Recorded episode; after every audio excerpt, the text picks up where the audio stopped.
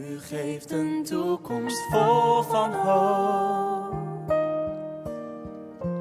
Dat heeft u aan ons beloofd. Heel hartelijk welkom allemaal bij deze door de weekse overdenking. En het doel van deze overdenking in de komende tijd is enerzijds om jullie te bemoedigen, om jullie een hart onder de riem te steken. Want wat leven we met elkaar in een rare tijd, een hele vreemde tijd. Toch is het ook wel een hele bijzondere tijd die we zo meemaken. Misschien vind je het ook allemaal wel heel erg verwarrend. Want er is nog zoveel onzeker. Hoe zal het allemaal verder gaan? Wat staat ons nog allemaal te wachten? En wat is het dan juist belangrijk om elkaar te bemoedigen?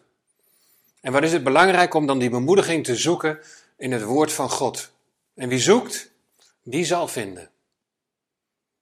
Anderzijds wil ik met jullie ook graag nadenken over de vraag: wat betekent het om discipel van Jezus te zijn, ook juist in deze tijd?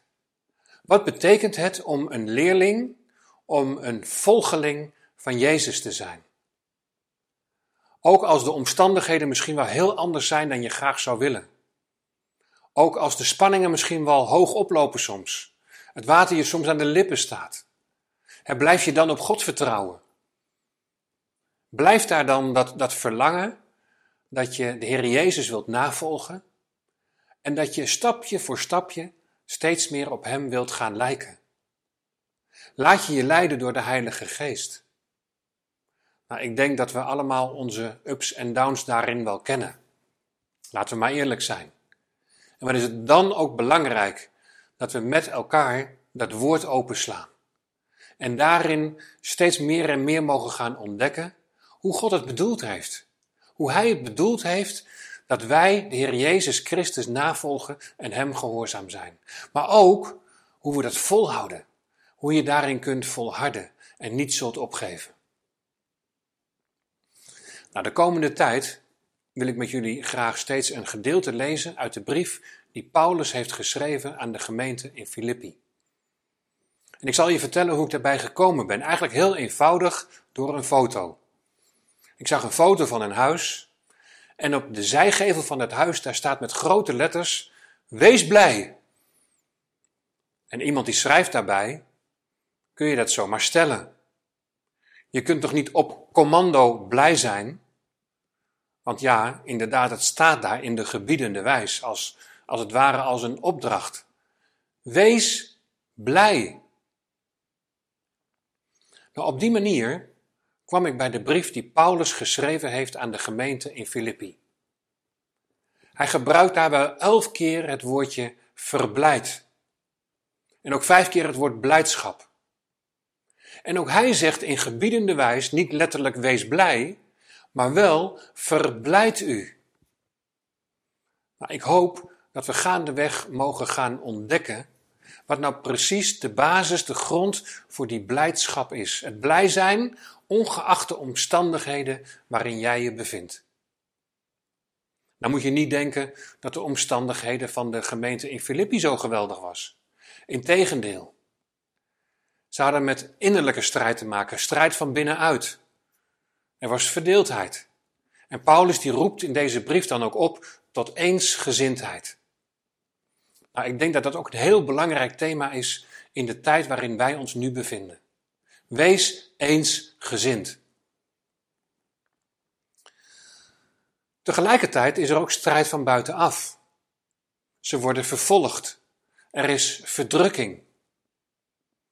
En neem de schrijver van deze brief, Paulus, daar is het precies hetzelfde. Hij, hij schrijft deze brief vanuit gevangenschap in Rome. Dus hij weet wel waar hij het over heeft. En hij kent ook de omstandigheden waar de gemeente zich in bevindt. En dan toch die opdracht. Dan toch dat commando.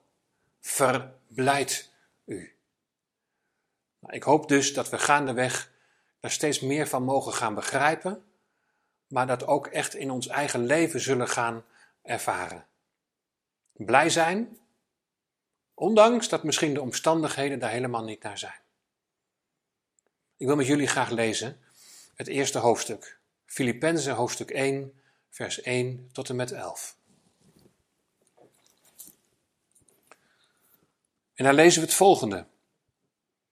Paulus en Timotheus, dienstknechten van Jezus Christus, aan al de heiligen in Christus Jezus die in Filippi zijn, met de opzieners en diakenen.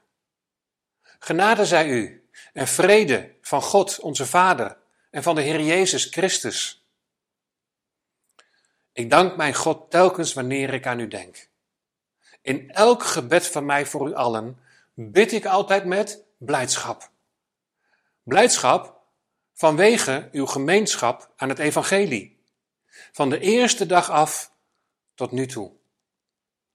Ik vertrouw erop dat Hij die in u een goed werk begonnen is, dat voltooien zal tot op de dag van Jezus Christus. Het is immers voor mij terecht dat ik dit van u allen denk, omdat ik u allen in mijn hart heb als deelgenoten van mijn genade, zowel in mijn gevangenschap als in de verdediging en bevestiging van het evangelie. Want God is mijn getuige, hoe vurig ik naar u allen verlang, met de innige gevoelens van Jezus Christus. Nou, ik zou dit vers ook zo op dit moment kunnen schrijven ten opzichte van jullie allen. En God is mijn getuige, hoe vurig ik naar u allen, met de nadruk op allen, naar u allen verlang. Want we zijn gemaakt om elkaar te ontmoeten. En we zijn gemaakt om met elkaar op te trekken. En wat missen we dat juist ook in deze tijd. En dit bid ik. En dat is ook mijn gebed voor jullie en voor mezelf uiteraard. En dit bid ik, dat uw liefde nog steeds overvloediger wordt in kennis en alle fijngevoeligheid, opdat u kunt onderscheiden wat wezenlijk is. Dan zul je rein en onberispelijk zijn tegen de dag van Christus, vervuld met de vruchten van gerechtigheid, die door Jezus Christus zijn tot heerlijkheid en tot lof van God. Ja, en zo hebben we met elkaar elf versen gelezen. En dan is het natuurlijk de vraag, waar ga je beginnen? En waar ga je de nadruk op leggen? Nou, Karin die houdt van puzzelen. En die heeft onlangs een uh, puzzel gemaakt van duizend stukjes. En dan is het ook de vraag, waar ga je beginnen? En dan ligt het voor de hand dat je eerst de vier hoekstukjes neemt. En dat is nog eenvoudig te vinden. Vervolgens ga je de vier hoeken leggen, de vier kanten. En dan heb je een kader en binnen dat kader ga je dan de rest van de stukjes leggen. Dat zijn er nog wel heel veel, maar je hebt in ieder geval een kader waar je van uit kunt gaan. Nou, als ik het kader zou moeten bepalen van deze verse, dan kom ik uit bij precies het middelste vers. En dat is vers 6. En daar ligt ook direct onze eerste bemoediging. Daar staat namelijk: Ik vertrouw erop dat Hij die in u een goed werk begonnen is, dat voltooien zal tot op de dag van Jezus Christus. Wat we hier lezen is dat God iets is begonnen en dat Hij het zal voleindigen, dat Hij het zal afmaken. Wat is dat geweldig bemoedigend als we denken aan, aan de loop van deze wereld, de geschiedenis en de toekomst van deze wereld, dan ligt alles in Gods hand. Hij is het begin en Hij is het einde. Hij is de Alpha en Hij is de Omega. En zo mogen wij ook dan in vertrouwen onze levens in Gods hand leggen. Weten dat Hij over ons waakt. Dat Hij bij onze levens betrokken is. En dat Hij niet loslaat wat Hij is begonnen, maar dat Hij het zal voltooien. Ik zal er zo meteen nog, nog iets verder op ingaan, op dit vers. En dit dus even als kader om datgene wat we met elkaar hebben gelezen. Als je een discipel van de Heer Jezus bent, als je Hem wilt navolgen, dan weet je één, waar je vandaan komt, maar twee, je weet ook wie je bent. Wie je bent geworden in hem. laten we maar gewoon eens even kijken vanaf het begin. Er staat namelijk Paulus en Timotheus, dienstknechten van Jezus Christus. Zij zijn dienstknechten, ze zijn discipelen van de Heer Jezus. Dat geldt voor ons ook, geldt voor jou ook. Als je Hem toebehoort, dan ben je in dienst gekomen van je hemelse Vader, sta je in dienst van de Heer Jezus Christus, laat je je leiden door de Heilige Geest. Maar, maar waar het me even om gaat, hier in dit gedeelte, is aan wie uh, Paulus deze brief richt. Daar staat namelijk aan al de heiligen in Christus Jezus die in Filippi zijn. De gelovigen die worden hier uh, heiligen genoemd. En aan de hand van dat woordje heilig kan ik je laten zien waar je vandaan komt en wie je nu bent. Heilig betekent namelijk letterlijk apart gezet. God heeft jou apart gezet.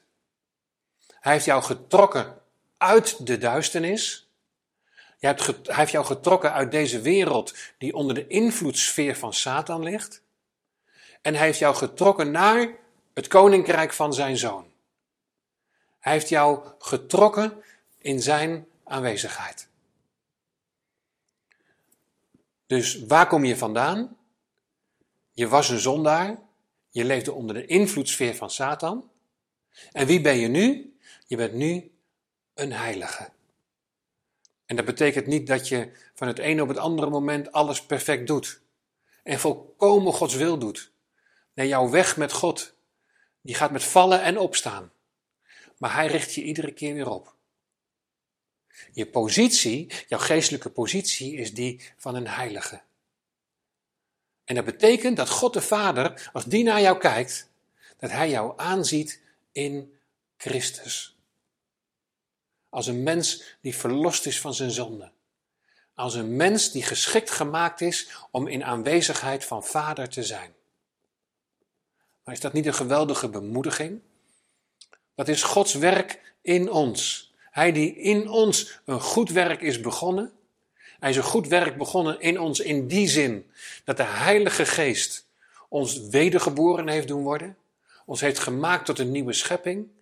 En Hij zal het voleindigen. Hij zal het zo afmaken dat wij straks in Zijn tegenwoordigheid zijn. Dat wij straks zijn bij Hem. En als we dan verder lezen, dan zien we dat uh, Paulus voor de gemeente bidt. Hij is vervuld met blijdschap, want hij ziet dat ze deel hebben aan het evangelie. Ze hebben deel aan de verkondiging en aan de verbreiding van het evangelie. En wat Paulus zo blij maakt is dat hij ziet dat die positie die zij hebben ontvangen, dat die ook een uitwerking heeft. Hij ziet dat deze jonge gemeente, jonge gelovigen, dat die ook echt ja, een verandering doormaken. Dat ze een verandering doormaken in die zin dat er zo'n verlangen is om steeds meer en meer op de Heer Jezus te gaan gelijken. En ook dat evangelie te verkondigen, dat goede nieuws, dat iemand anders koning over hen is geworden. Jezus Christus koning over hun leven. En dat kan niet zonder uitwerking blijven, want dan wil je getuigen van de hoop die in je leeft. Dan wil je ook aan andere mensen vertellen wat jij doorgemaakt hebt. Dan wil je andere mensen ook wijzen op het verlossingswerk van de Heer Jezus Christus. Oh, dat is misschien niet altijd gemakkelijk. En je moet daar af en toe ook best wel even een hobbeltje over. Maar de Heere God zegt: geef je vrijmoedigheid niet prijs, die een ruime vergelding heeft te wachten. En weet je, die, die vrijmoedigheid is niet in de eerste plaats afhankelijk van jezelf. Nee, Hij die in jou een goed werk is begonnen, dat slaat ook op het feit dat, dat de Heere God iets in, in de levens van de gelovigen hier in Filippi aan het doen is, wat ook automatisch deze uitwerking heeft. Dat ze deel gaan hebben aan het evangelie en de verbreiding daarvan. Het is God die iets in ons wil beginnen. Hij is het die in ons werkt. En Vertrouw erop. Hij zal het voleindigen. Hij zal het afmaken. Tot slot wil ik nog gaan naar de versen 9, 10 en 11. Paulus die bidt voor de gemeente en hij bidt dat hun liefde maar steeds meer mag gaan toenemen. En dat is ook mijn gebed voor jullie en voor mezelf. Dat we mogen groeien in liefde. Hebben net al gezegd dat eenheid in de gemeente zo belangrijk is, juist in deze tijd ook. Maar ook het groeien in, in liefde, want liefde is de uitdrukking van ons geloof. Liefde is de vrucht van de Heilige Geest. Het is zo mijn verlangen, zegt hij in dat gebed, dat jullie zullen groeien in liefde. En daarin steeds overvloediger zullen worden in kennis en in alle fijngevoeligheid. En wat het woordje kennis betreft, gaat het vooral om het kennen van God. Dat jullie echt mogen groeien, dat ik mag groeien, dat we mogen groeien in het kennen van God. Dat we iets mogen gaan ontdekken van het vaderhart van God. Dat vaderhart wat zo vol liefde is. Een liefde die hij zichtbaar heeft gemaakt in het zenden van zijn zoon. Die zijn leven gaf voor jou en mij. En als je groeit in het kennen van de Vader, in zijn vaderliefde, dan vervult dat automatisch jezelf ook met liefde die hij jou schenkt. En op die manier mag je groeien in die liefde. Groeien in het kennen van hem. Maar het heeft ook nog een andere betekenis, dat woordje kennis, namelijk het groeien in het kennen van zijn wil. Ook zo ontzettend belangrijk, ook juist in de tijd waarin wij leven. Waarin steeds meer mensen afdwalen van hoe God het heeft bedoeld. Die met God nog gebod iets te maken willen hebben. Het is zo belangrijk dat we Gods wil mogen gaan verstaan. Voor ons leven, in de keuzes die we maken. En doe dat dan, en ook als je het daar met elkaar over hebt, in alle fijngevoeligheid. En dan staat er in vers 10, opdat u kunt onderscheiden wat wezenlijk is. Het is zo belangrijk dat we leren onderscheiden waar het nou echt op aankomt. Wat zijn nou echt de dingen die belangrijk zijn? En dan niet de dingen die wij belangrijk vinden, maar datgene wat God belangrijk vindt. Hef je hoofd omhoog, want de koning komt. Hij die koning wil zijn in jouw leven. En ook door zijn woord en door zijn geest jou wil laten zien van waar komt het nou ten diepste op aan. Het is mijn verlangen om de Heer Jezus te volgen. Het is mijn verlangen om steeds meer in woord en daad op de Heer Jezus te gaan lijken. Dat wij een afspiegeling mogen zijn van Hem die in ons leeft door Zijn geest. Waar het op aankomt, is dat wij met elkaar in eensgezindheid en in liefde, levend naar Gods wil, laten zien wie de Heer Jezus Christus is. Opdat u kunt onderscheiden wat wezenlijk is. Want dan zul je rein en onberispelijk zijn tegen de dag van Christus. Tegen de dag dat de Heer Jezus Christus zal komen. En als we naar de wereld om ons heen kijken, zou dat moment wel eens heel spoedig kunnen aanbreken. Als je een discipel van Jezus bent, dan wil je graag van Hem leren. En dan wil je doen wat Hij zegt. Want je weet dat wat Hij zegt is het beste voor je. En is tot eer van God. Als je volgeling van de Heer Jezus bent, dan wil je in Zijn voetstappen gaan. Ken je datzelfde verlangen? Vervuld met vruchten van gerechtigheid. En het woordje gerechtigheid slaat ook op het doen van Gods wil. Doen wat Hij zegt. Wat Hij laat zien in zijn woord. Lieve mensen, we leven in een hele bijzondere tijd. Ik heb lang gezegd, leef vandaag alsof de Heer Jezus Christus morgen komt.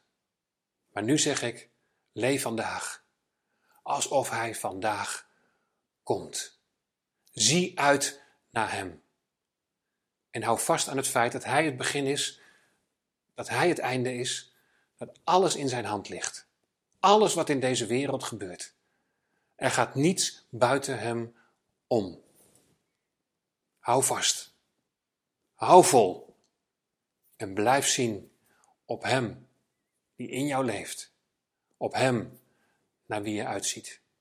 Hij, de Heer Jezus, kom spoedig. Ik wens jullie van harte God zegen toe.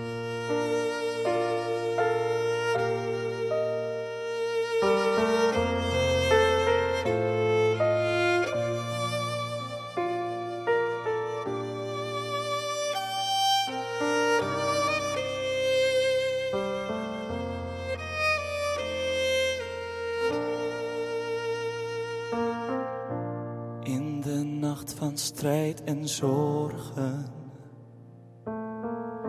Kijken wij naar u omhoog, biddend om een nieuwe morgen, om een toekomst vol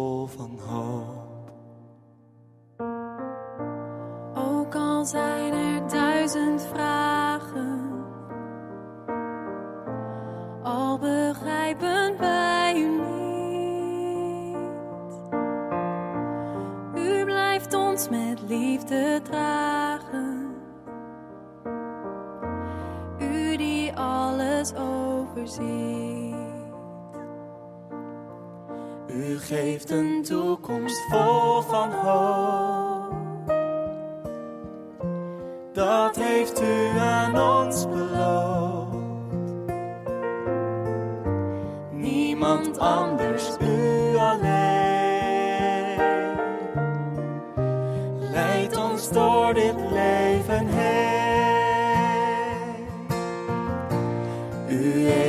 geluk voor ogen.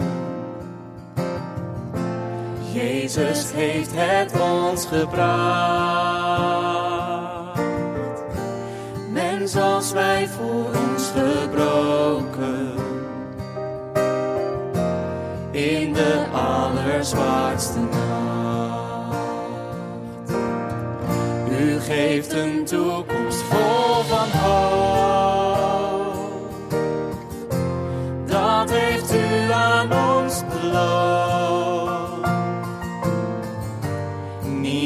anders, u alleen. Leidt ons door dit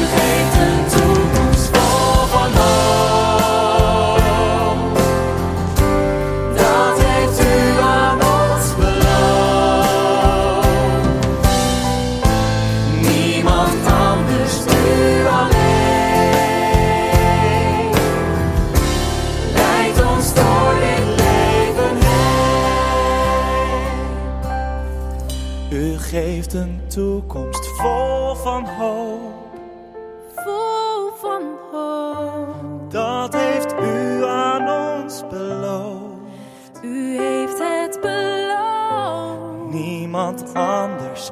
U alleen. leidt. Leid ons door dit